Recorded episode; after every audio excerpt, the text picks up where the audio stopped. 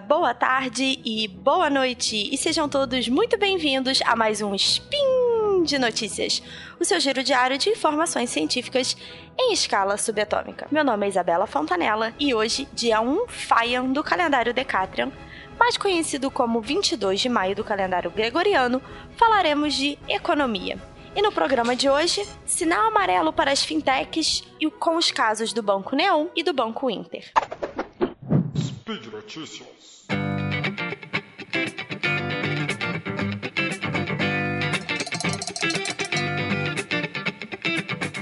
Hoje eu resolvi trazer para vocês duas notícias do mundo bancário e que agitaram os noticiários nas últimas semanas.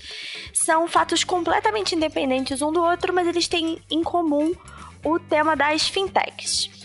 Para quem não sabe o que são as fintechs, é, esse termo, na verdade, é a forma reduzida de Financial Technologies, que nada mais são do que empresas que aliam o uso da tecnologia para oferecer serviços financeiros.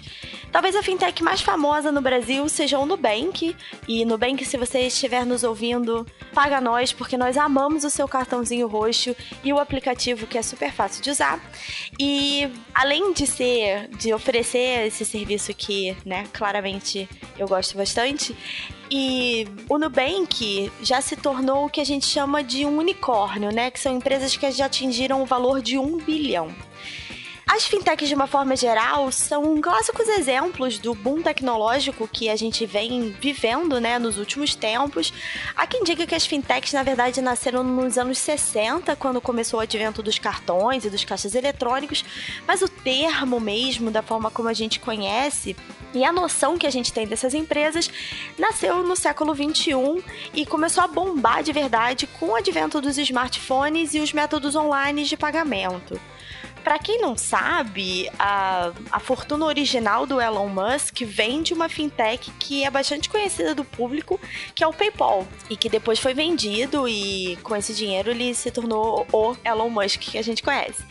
Mas as duas principais notícias que movimentaram o mercado e que eu trago para vocês hoje foi a liquidação do Banco Neon pelo Banco Central e um possível vazamento de dados dos clientes do Banco Inter, que causaram um grande bafafá no mercado e levantaram sérias dúvidas sobre o futuro dessas e de outras empresas desse setor. Né? Então, o caso do Banco Neon aconteceu quando o Banco Central declarou liquidação extrajudicial desse banco, e essa é uma medida que é normalmente adotada pelo BC quando são verificados sérios problemas na gestão financeira da instituição e, segundo as informações diretamente liberadas pelo Banco Central, foi encontrado um comprometimento da situação econômico-financeira, bem como a existência de graves violações às normas legais e regulamentares. O que é importante ressaltar nessa história é que a liquidação, a causa da liquidação pelo Banco Central, não tinha nada a ver com a criação e movimentação das contas digitais e nem com os cartões pré-pagos, que eram os produtos mais famosos e atrativos do banco, né? Era conhecido como um banco jovem exatamente por causa desses serviços. É, a instituição já vinha com uma série de altos prejuízos que foram registrados no seu balanço e problemas nas provisões depois dos resultados financeiros de 2017, o que acabou levando o Banco Central a entrar, é, a intervir, né, liquidando extrajudicialmente o banco. As contas ficaram congeladas até que a Neon Pagamentos conseguisse fechar uma parceria com o Banco Votorantim, o que levou mais ou menos uma semana, e o FGC, que é o Fundo Garantidor de crédito foi acionado para compensar os correntistas de qualquer perda. E aqui nesse momento eu queria fazer uma distinção que é muito importante, né? O Banco Neon, que foi a instituição liquidada, né, terminada pelo Banco Central, era o intermediário financeiro de serviços oferecidos pela Neon Pagamentos.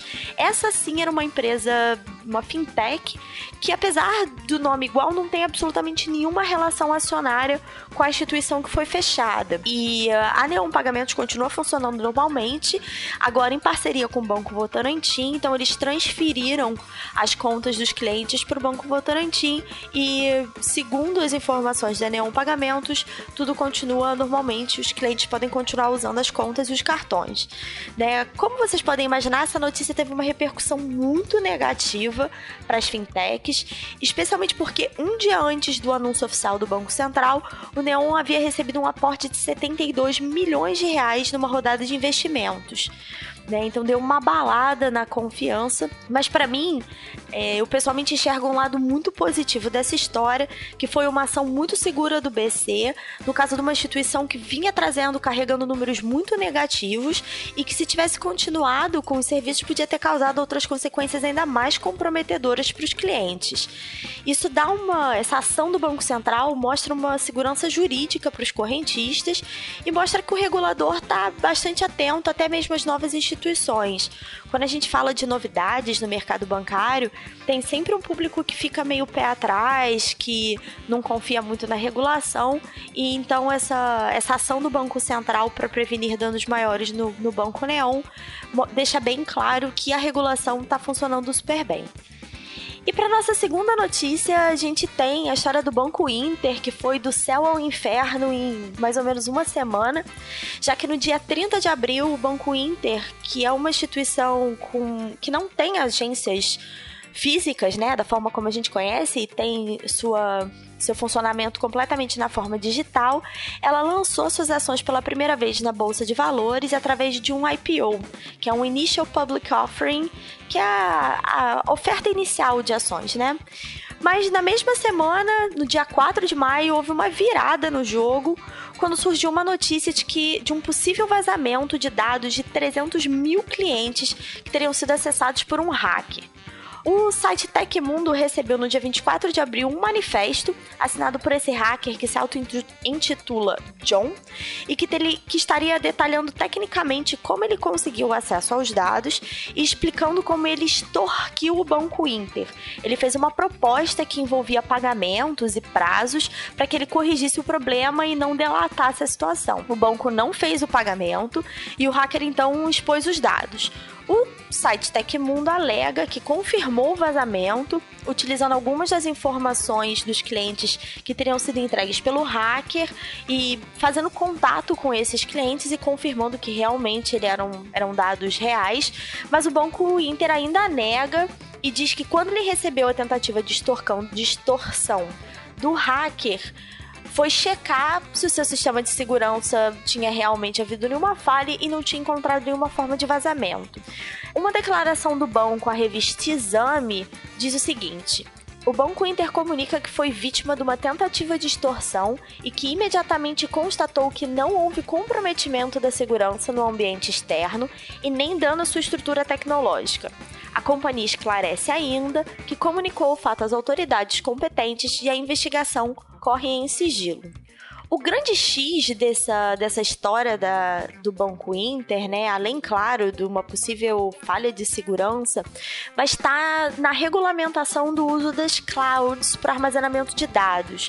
Né? O Banco Inter usa atualmente o serviço da Amazon e numa das declarações sobre o possível vazamento do banco, sobre o possível vazamento, o banco disse que está sempre constantemente buscando aperfeiçoar a segurança digital, sendo um dos pioneiros nessa migração de dados para a nuvem e que trabalha constantemente em conjunto com a Amazon para melhorar a segurança e os serviços dessa transferência de dados. O grande problema aqui é que os limites para a adoção do cloud computing, especialmente no setor bancário, ainda está em discussão no Brasil, não existe uma regulamentação ainda, e há quem diga que na verdade as fintechs estão forçando a barra. Então, estão fazendo uma adoção mais rápida para que depois seja difícil reverter esse processo né? Uma semana depois da notícia do vazamento, o Ministério Público do Distrito Federal decidiu abrir um inquérito para apurar, para apurar o caso, investigando as circunstâncias, possível comprometimento dos dados dos correntistas e avaliando se haveria responsabilidades de quais partes sobre esse vazamento. É, ainda não ficou muito claro, ainda tem um, um disse-me-disse -disse um pouco sobre isso, né? O Tecmundo alega que realmente as, os dados do vazamento são reais, o Banco Inter nega, como a investigação corre em sigilo, a gente não tem muito como confirmar, né? Mas a verdade é que essas duas notícias que foram tão negativas e que ocorreram na mesma semana, praticamente no mesmo dia, envolvendo duas instituições que encabeçavam esse movimento digital, são duas das instituições com o nome mais conhecido, né, e com maior base de clientes, consequentemente abalou a confiança do público nas fintechs, especialmente porque se trata de uma área em que a segurança é um assunto tão sensível. Então, uma notícia da revista Exame fala exatamente dos efeitos que esse susto causou no mercado, num setor que tem ganhado muita popularidade, especialmente porque oferece serviços mais baratos e algumas vezes até melhores do que os grandes bancos. E que agora muita gente pode estar com o pé atrás depois dessas notícias negativas, né? Essa mesma reportagem da Exame, que o link tá lá disponível para vocês no post, mostra que é importante entender a diferença entre as fintechs, que são essas empresas tecnológicas que oferecem serviços específicos né? E que para oferecer serviços como contas e cartões precisam se aliar aos bancos, esses sim que são regulados pelo Banco Central e cujos serviços são fortemente restritos, né? Vamos dizer assim. As leis, as determinações, as instruções do Banco Central são muito específicas sobre o que as instituições podem, não podem, devem e não devem fazer. Então, existe essa regulamentação super forte sobre quem pode oferecer os serviços, né? E o Banco Central é esse guarda-chuva regulatório para todos os bancos. Então, garante que exista uma estabilidade jurídica aí na oferta desses serviços. E esses dois casos mostram, acima de tudo, que existem ainda muitos desafios para ser encarados para uma indústria que ainda é muito jovem e que está em franco crescimento no, no país e que cada vez mais tem se disposto a enfrentar os serviços né, e, e as instituições que são os grandes bancos no Brasil.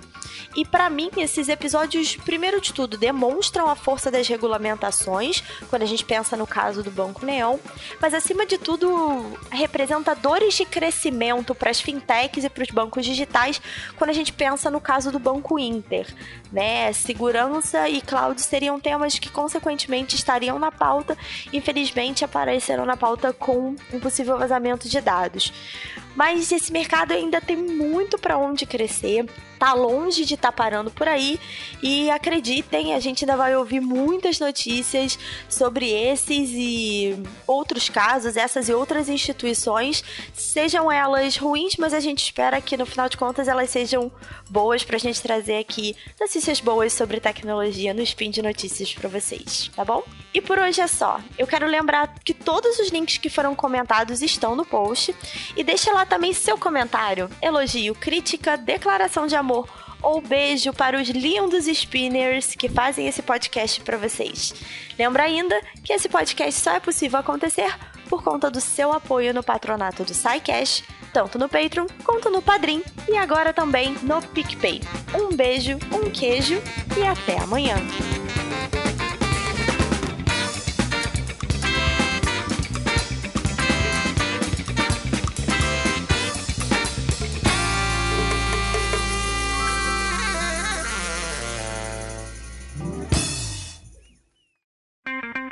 Edição por Felipe Reis.